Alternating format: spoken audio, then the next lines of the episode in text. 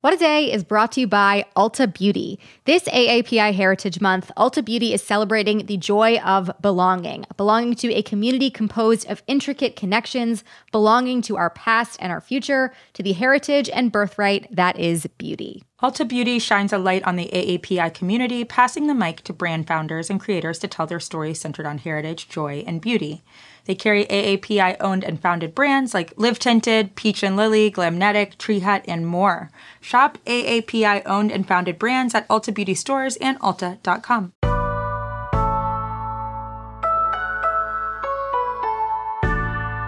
It is Wednesday, March 16th. I'm Gideon Resnick. And I'm Priyanka Aribindi, and this is What a Day, wishing a speedy recovery to Doug Emhoff, the first second gentleman to test positive for COVID 19. Yes, he is also the first second gentleman overall, so he's breaking boundaries with basically everything he does. Future second gentlemen everywhere are depending on him to both recover from COVID and to be a good second gentleman, I guess. On today's show, an on the ground view from Hong Kong as it deals with its worst COVID outbreak since the start of the pandemic. Plus, Pfizer asked the FDA to greenlight another booster shot for older Americans. But first, the latest on the ground in Ukraine as we go to record this at 9:30 Eastern on Tuesday night. The devastation continues across Ukraine as Russia's invasion persists. A missile strike on apartment buildings in the country's capital of Kiev on Tuesday killed at least four people and resulted in fires for hours afterwards. The attack prompted a frantic rescue effort, and Kiev's mayor Vitaly Klitschko also announced a 35 hour curfew in the city that started at 8 p.m. local time on Tuesday. This curfew means that people will not be allowed to leave their homes unless they're trying to reach shelter. After it went into effect, CNN reported that its team in Kiev suburbs could hear explosions and air raid sirens throughout the night. Meanwhile, in the southern port city of Mariupol, the Russian army has taken nearly 400 people hostage within the city's largest hospital. Reminder Mariupol has remained cut off from food, water, heat, and supplies for over two weeks, and the death count there has surged. The president of the International Committee of the Red Cross has called it a quote, life and death nightmare. Yeah, it is horrendous. And a lot of the images and videos that we've been seeing out of Mariupol in particular have come from regular people with cell phones.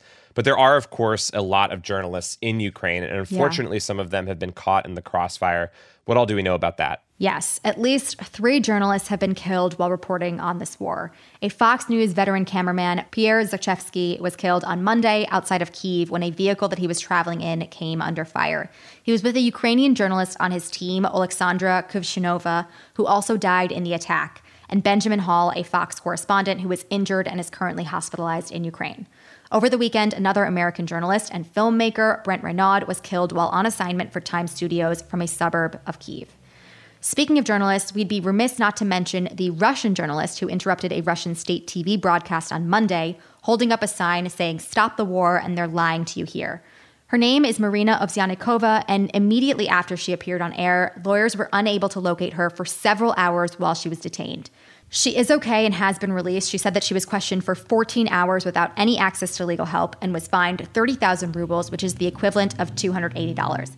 It's still uncertain whether she will face separate charges under Russia's new criminal law that bans, quote, fake news, which is punishable with up to 15 years in prison for spreading false information about the Russian invasion of Ukraine. Also, false information to them is pretty much that they are invading Ukraine. So, right. yeah, it, it's a wild situation over there. Yeah, and so as this conflict continues to take lives, what is the rest of the world doing in response? Yeah, the prime ministers of Poland, Slovenia, and the Czech Republic all made a risky trip to Kiev on Tuesday. They went to meet with Ukraine's President Volodymyr Zelensky and their prime minister, as well as to show the European Union's unequivocal support for Ukraine. Obviously, a very intense place to be right now. There is artillery bombardment and attacks going on from all over, and it's unclear if Russia guaranteed their safety while they traveled through the country. But Zelensky said that it was a strong sign of support from these allies. President Biden himself is going to Belgium next week for a NATO summit about Russia's invasion of Ukraine. According to White House Press Secretary Jen Psaki, the trip is also meant to, quote, reaffirm our ironclad commitment to our NATO allies. Though whether or not that trip will include a meeting with Zelensky appears to still be up in the air. But with regards to this war, the US Senate has found something that they unanimously agree on. Yesterday, they approved a bill condemning Russian President Vladimir Putin and his forces for, quote, committing flagrant acts of aggression and other atrocities rising to the level of crimes against humanity and war crimes. Killing civilians and journalists constitute war crimes under international law, and this bill pushes the International Criminal Court to authorize investigations into these alleged crimes. Obviously, a lot going on here, but that is the latest we have for you on the Russian invasion of Ukraine. Yeah, and unfortunately, moving to another international crisis that is ongoing, Hong Kong is experiencing its worst COVID outbreak since the start of the pandemic. Unlike in much of the US, the province is still grappling with the highly transmissible Omicron variant, with a lot of scenes that are fairly reminiscent of much earlier days in the pandemic. So, since January, Hong Kong has reported more than 600,000 COVID cases and over 3,000 deaths. There are estimates that as much as a quarter or more of the population has been infected in this outbreak. And according to analysis from the Financial Times, Hong Kong is setting global records for daily deaths, due in large part to the fact that only about 35% of the 80 and older population has received two vaccine doses. Just a crazy statistic. Yeah, wow. Mortuaries are so overwhelmed that they've resorted to storing dead bodies alongside people who are being treated for the virus in hospitals in some cases. And there are reports of deceased elderly Hong Kong residents being cremated without ceremonies in preparation for more to come. So, a very grim, grim scene unfolding. Very just horrifying. How has the government been reacting to this crisis? They've really struggled thus far. Um, Hong Kong, like mainland China, has taken this zero tolerance approach to COVID using mass testing and tracing and isolation and these strict quarantines and a lot more actually to try and keep the virus out to really get to zero cases. Yeah. But this Omicron driven surge combined with that lower number of older citizens vaccinated has led to the catastrophic consequences that we're talking about of just maintaining this approach. Additionally, earlier this week, Hong Kong's chief executive Carrie Lam said that the government, in fact, lacked the resources that China has to test every resident in pursuit of this policy. Vulnerable populations are being hit the hardest as poorer citizens have, in some cases, had to decide between giving COVID to their families or quite literally sleeping outdoors. Yeah, wow. And these extensive lockdowns in some cities in China, like Shenzhen, home to over 17 million people, are exacerbating supply chain disruptions that have already been resulting from the pandemic. We're talking about a slowdown in the production of goods like cars, smartphones, and other technology items. You were able to talk to a reporter in Hong Kong about all of this. Tell us more about what you learned. Yeah, so to learn more about what everything looks like on the ground, I spoke to Shibani Mahtani. She is the Southeast Asia and Hong Kong bureau chief for the Washington Post and has watched this crisis unfold in real time. I started by asking her just how things got so bad. We were all sort of bracing for it when we heard that the first case with the Omicron variant was discovered here in Hong Kong on New Year's Eve uh, of last year. All of a sudden, everything that had kept COVID at bay here in Hong Kong, like social distancing measures, for example, closing the borders, and basically really limiting mobility and movement in, in the city, all of that fell apart quite quickly um, because the more transmissible variant was basically no match with Hong Kong's old policies. On top of that, you have a population here, especially an elderly population, very vulnerable to these new variants of COVID who were barely vaccinated. When these first Omicron cases were reported here in Hong Kong, less than a fifth of people above 80 were vaccinated. So it was really a, a ticking time bomb. That's why I think you see not only cases exploding, right, but fatalities. And Hong Kong really has never experienced anything like that. Yeah. And the point of the elder population and the vaccination level is is there kind of a singular reason as to why that specifically happened? It's probably a lot of factors, but I would say maybe one of them was that Hong Kong was so much a victim of its own success.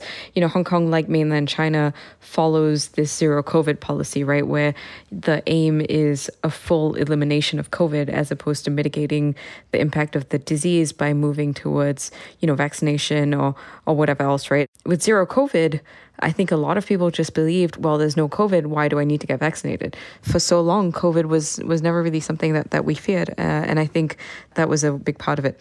Uh, another one was that there seemed to be a lot of disinformation and misinformation that the elderly population was especially susceptible to. Mm. Early on in the pandemic, there were doctors who were advising the vaccines would have adverse reaction, especially the new mRNA ones um, that were, were relatively untested, and so you know people were caught cautioning the elderly population specifically against taking these. There was a lot of fear as well because early on in the pandemic, um, the government and, and the media really reported every single adverse reaction to mm. vaccinations. So people were like, "Oh, if I got vaccinated, I would get a heart attack, or I like I will die because of the vaccine." And then you know there was nothing really done to incentivize it, right? Like I am from Singapore, and there were a lot of parallels between Singapore and Hong Kong for a long time. Both were holding on to sort of zero COVID, both had closed borders, both have very similar population sizes and density. But in Singapore, they really, really targeted the whole population with vaccinations and started making life very, very difficult for people who were unvaccinated.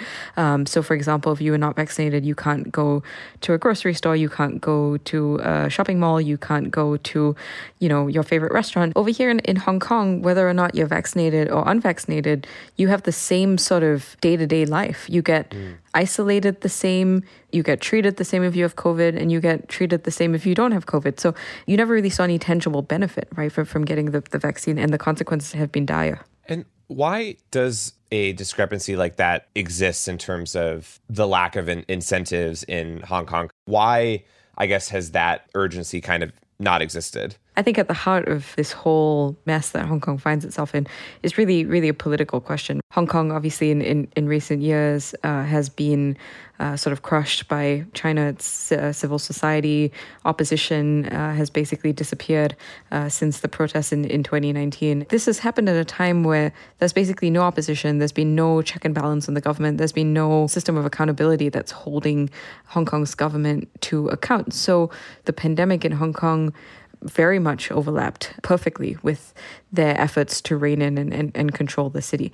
So between implementing this very draconian policy from the mainland of, you know, closing down newspapers and, and crushing civil society, and at the same time not not really knowing the kind of latitude they had over their own pandemic policy too, because, you know, the government here really is very beholden to China for the past two years, basically, the border between mainland China and Hong Kong has been closed, and the focus has really been on reopening that border. And to reopen that border, Hong Kong has to comply with and follow this zero COVID policy, right? And that mm. zero COVID policy in, in the mainland is so, so focused on mitigation that I think that it never really, you know, prioritized vaccinations in, in a big way. And I think Hong Kong has followed that to a T, really your reporting and, and others have really sort of painted a pretty horrific picture of what is actually happening on the ground. Can you talk a little bit about what you have been seeing in recent days and weeks? Our lives here are probably very, very much like what life in America was two years ago, except we are now sitting here watching the rest of the world open,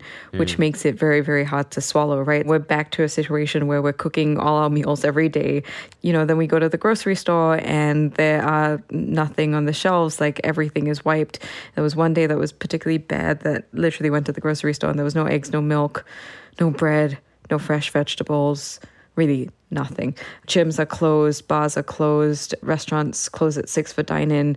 We have limits of two people um, gatherings outside, so we can't really even meet a group of friends and, and go on a hike because you might end up getting fined. There are police all over. It's really sort of the most restrictive we've ever seen. It's really driving a lot of people to really reconsider whether they can and want to be here long term. So, can you talk a little bit about what actually happens in Hong Kong if you do test positive? Now, obviously, only people who are very, very sick are going to the hospital, but uh, I think people fear that that's not something that's going to happen long term, right? So, Hong Kong, at the end of last month, announced that they would be implementing this mass testing scheme where literally every single person in Hong Kong would have to get tested by, you know, government authorized uh, health professionals, meaning that COVID result would be shared with the government, right? And they haven't done that yet, nor have they released a sort of plan for this mass testing. But people were so worried that, you know, if they tested positive, they would be carted off to isolation. They would be, you know, brought to one of these new shipping containers that are being built by Chinese uh, construction companies to isolate. The worry is not the virus, it's not the disease, especially not if you are boosted. The the worry is not being able to be in your home. You said that they're building shipping containers to help isolate yes. people. Yeah, so there have been in, in recent weeks uh, a surge of activity for mainland construction companies that are building isolation facilities to hold more and more COVID patients because uh, the hospitals are full and, and the, the one or two isolation facilities they had were also full. Uh, and they've built these so quickly, they really are just fashioned out of shipping containers. People were looking at those photos with these like squat toilets and terrible looking thin mattresses and just seeing them and being like, well, I, I don't want to do this. There was also some reporting about how this has been sort of disproportionately impacting vulnerable populations. The Times, or it may have been the Post, was talking about residents sort of deciding if they wanted to even sleep outside as an option in order to not infect other family members. Um, yeah. Can you, can you talk a little bit about how, if at all, there's is this disproportionate impact on vulnerable people? Yeah, totally. So yeah, that, that was our story, and um, we interviewed a construction worker who lived in in a subdivided flat. So if if you just imagine like a regular sized apartment for a family divided into maybe four, those are the conditions that some of the most vulnerable low income families in, in Hong Kong live in.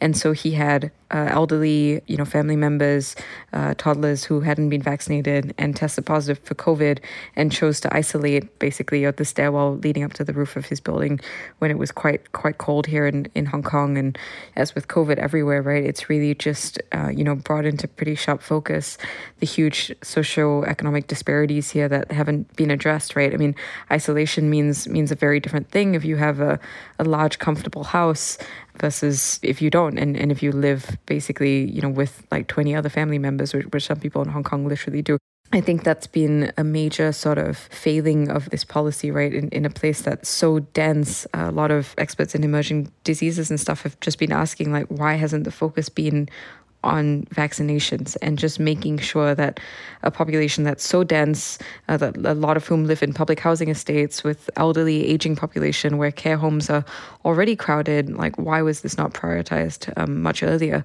when we literally had zero community cases, right? Which have, would have been obviously the ideal time to, you know, really push the vaccination policy to be clear, there's not difficulty in vaccine access, right? It's just there isn't a sort of concerted effort to make it available for whom it might be a little bit difficult to maybe go and get it. Yeah, no, access has never been an issue. I mean, the vaccines were introduced here from April of 2020, and both Pfizer and uh, Sinovac were available and approved here in, in Hong Kong personally, obviously, was very, very easy for me to, to get vaccinated. But I think the disinformation hurdle has has been such a big one. I mean, as it is everywhere else, but this one tragically has really affected the elderly population, right? And that's why it's so tragic to see that unfold now. And I want to sort of close by asking what you anticipate happens next. You know, is this the peak of where things are going to go in Hong Kong, or is there still sort of another level? And, and would that impact any sort of responses? I think there really is no exit plan from the pandemic here in, in Hong Kong. It really does feel like we're living day by day.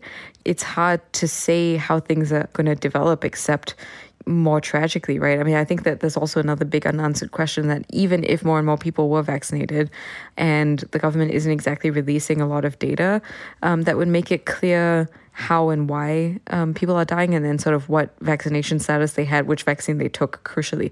If for political reasons they can't really share that data on Sinovac more more widely, then you still have a population that is making decisions on their public health, you know, with imperfect information, right? And and I think for as long as, as politics and, and public health are so, so tied closely together here. I mean they, they are everywhere, but so closely tied together here in Hong Kong in a way that Hong Kong's government can't even really control because they are beholden to Beijing. It's very hard to see how this policy will shift, move, or evolve in a, in a meaningful way. Well, thank you so much again, Shibani. I really appreciate all of your generous time. Sure. That was Shibani Mahtani of the Washington Post. We're going to include some links to her work and where you can follow her in the show notes. So, more on all of that soon, but that is the latest for now.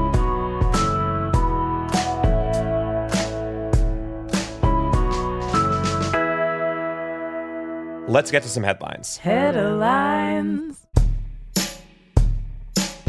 Authorities in Washington, D.C. arrested a suspect yesterday in the shootings of at least five unhoused people in D.C. and New York City. Over the past two weeks, a gunman had been approaching unhoused men while they were asleep on the streets and then shot them. Two of the known victims died while three others were wounded. The man who was arrested has a history of mental illness and assault charges, and his father described the tragedies as a reflection of how the judicial system, quote, has failed regarding the treatment of so many, including my son. Meanwhile, police in Yonkers, New York arrested a man after he assaulted an elderly Asian woman and punched her 125 times. Last Friday, the man followed the 67 year old woman as she entered her apartment building and called her an anti Asian misogynistic slur. The victim was hospitalized and is in stable condition, while the attacker is being held without bail. He's charged with attempted murder as a hate crime and second degree assault. This disturbing attack is just the latest in a rising wave of anti Asian hate crimes in the US. Such incidents spiked 339% in 2021 compared to the year before, according to the Center for the Study of Hate and Extremism. Yeah, awful. Um, yesterday, an Indian court upheld a ban on wearing hijabs at schools and colleges in the southern state of Karnataka. The court said that the Muslim headscarf is not a, quote, essential religious practice of Islamic faith. This all began back in September when a government run school in Karnataka barred students who were wearing hijabs from entering classrooms, and then other schools in the state followed with similar rules. This triggered protests by Muslims who argued their rights to education and religion were being deprived. This ruling may further intensify anti Muslim sentiment in India, where violence and hate speech against Muslims have increased under Hindu Prime Minister Narendra Modi. India is already polarized along religious lines, and Modi's party has enacted several Hindu first policies. Yeah, that's not great. Start learning how to do realistic old age makeup now because Pfizer and BioNTech have asked the Food and Drug Administration to authorize a second COVID booster shot for people 65 and older as a protection against the Omicron variant. Evidence suggests that the protection from three shots fades over time, which is why Pfizer is pushing for a fourth. They cited data collected from Israel, where a second booster for this age group was already authorized. Meanwhile, our national post pandemic era may be arriving sooner than any of us expected, as White House officials said yesterday that they will be scaling back on COVID response efforts because, get this, there is no new coronavirus funding in sight. No. That's just not the reason I, I think mm-hmm. I was holding out for, but sure. For example, that means that uninsured Americans will no longer be able to get reimbursed by the government for buying tests or COVID treatments, among other things, starting next week. This comes after Congress failed to pass funding for more relief earlier this month. Somebody a lot smarter than me tweeted earlier, like, you can't say the government doesn't have money for stuff. Like, that's a construct that we just go along with. Like, that's not a real, actual thing. They could do it if they wanted to. Yeah, clearly just not a priority of theirs, which is a bit concerning, I will say. Aye, aye, aye. Uh, continuing with our esteemed government, a rare defeat in the Senate yesterday for the powerful lobbying bloc known as big clocks that are an hour off. The chamber passed by the process of unanimous consent a bill called the Sunshine Protection Act, which aims to make daylight savings time permanent, thereby making it darker in the morning and lighter at night starting in 2023. The legislation was brought forward by Florida Senator Marco Rubio, who has pushed for this change every year since 2018. He may have changed everything about himself to be born again in Trump's image, but he has stayed consistent on his profound fear of the moon. Good for if him. you watch the movie Moonfall, that's why you'd be afraid. Uh, the bill was backed by an eclectic bipartisan mix of lawmakers, including Senator Ed Markey of Massachusetts, who broke down the rationale for the bill this way. It's because we know that daylight savings time helps to turn the corners of people's mouths upwards into a smile. It's sunshine and smiles. He is the Willy Wonka of the Senate. I'm just going to say it. Uh, he has that energy. Hard agree. Rubio did go beyond the smile based rhetoric and pointed to hard data in support of a permanent daylight savings, including statistics showing that clock switching tends to lead to an increase in car and pedestrian accidents in the weeks following the changes. The Sunshine Protection Act still needs to pass in the House and get Biden's signature to become law. For now, its prospects remain uncertain, but it's worth noting that this change has been made before, back in 1973 when Richard Nixon signed a permanent daylight savings bill to help cut back on energy costs. Now, it didn't do that, and in addition, the law was reversed less than a year later after people grew concerned that it was causing traffic accidents for students on the way to school. Senator Markey cast that troubling history aside when he recorded this video yesterday. The Senate just passed daylight savings time to make it year round. We're walking on sunshine. he is full of whimsy. He is Oh brimming God. with whimsy. That takes away my not my outrage, but my profound like what the fuck at this being called the Sunshine Protection Act. Excuse me? What? Like It sounds very Roland Emmerich like there's going to be some shield that's built around it for some reason. the Senate has banded together to protect the sun from what? From Right. us who changed the time? Like Yeah, it's a little bit unclear, but we'll let Ed have fun. um, those are the headlines. We'll be back after some ads. What a Day is brought to you by Bouqs. This Mother's Day, give mom her flowers. She absolutely deserves the best, and that's why you should send her farm fresh flowers from Bouqs. That's short for bouquets.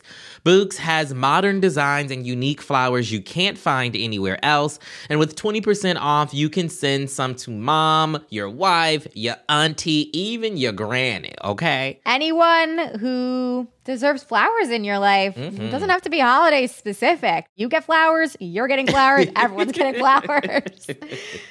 Go to Bouqs.com and use promo code WAD for 25% off. That is B O U Q S dot com, promo code WAD, Bouqs, promo code WAD.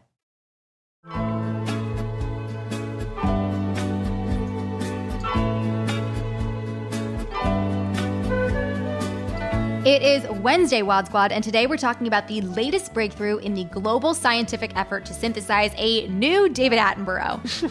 Former President Barack Obama was announced as the narrator of the upcoming Netflix nature documentary series, Our Great National Parks, produced by Higher Ground, which is the company that he runs with Michelle Obama. In the five part series documenting wildlife and ecology in national parks from California to Kenya to Indonesia and beyond, Obama will even appear on camera, and in at least one sequence, he appears to walk barefoot with wet pant cuffs and a loose button down on the beach. Okay. Our man is straight up going on vacation, and his travel agent is Netflix. I love that for him. The show comes out on April 15th, but if you want a preview of Obama's Attenborough impression, here it is. This sloth has an entire micro kingdom living in his fur. Researching him will help fight cancer, malaria, and antibiotic resistant superbugs. This sleepy sloth might just save us all. Wow. I'm I'm intrigued. I want to see the sloth. I love sloths. I love that, but we'll talk about that in a second. In addition to this series, the Obamas produced the Oscar winning doc American Factory, plus several kids' shows and other documentaries for Netflix.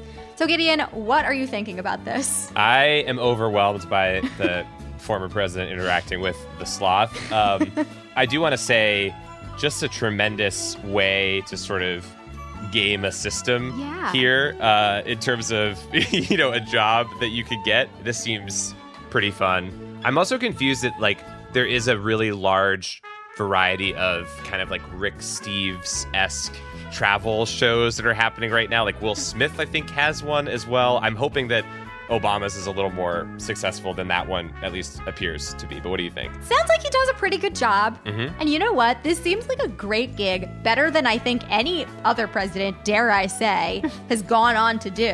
This is a dream job. I would actually love to do that job, but I guess you have to be a president or I guess a knight to do that. Just like that, we have checked our temps.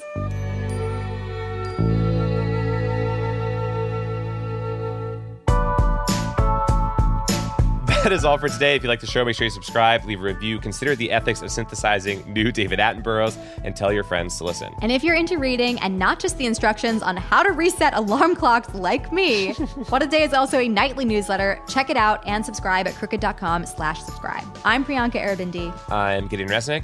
And resist big clocks that are an hour off. Yeah, and protect the sun because Protect the sun. that's what we're learning is most important in life. Keeping it safe before it kills us.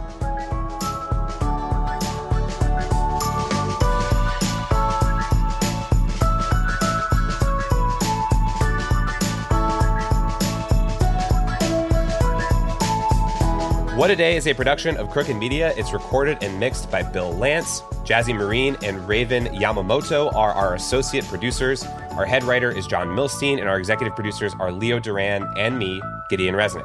Our theme music is by Colin Gilliard and Kashaka.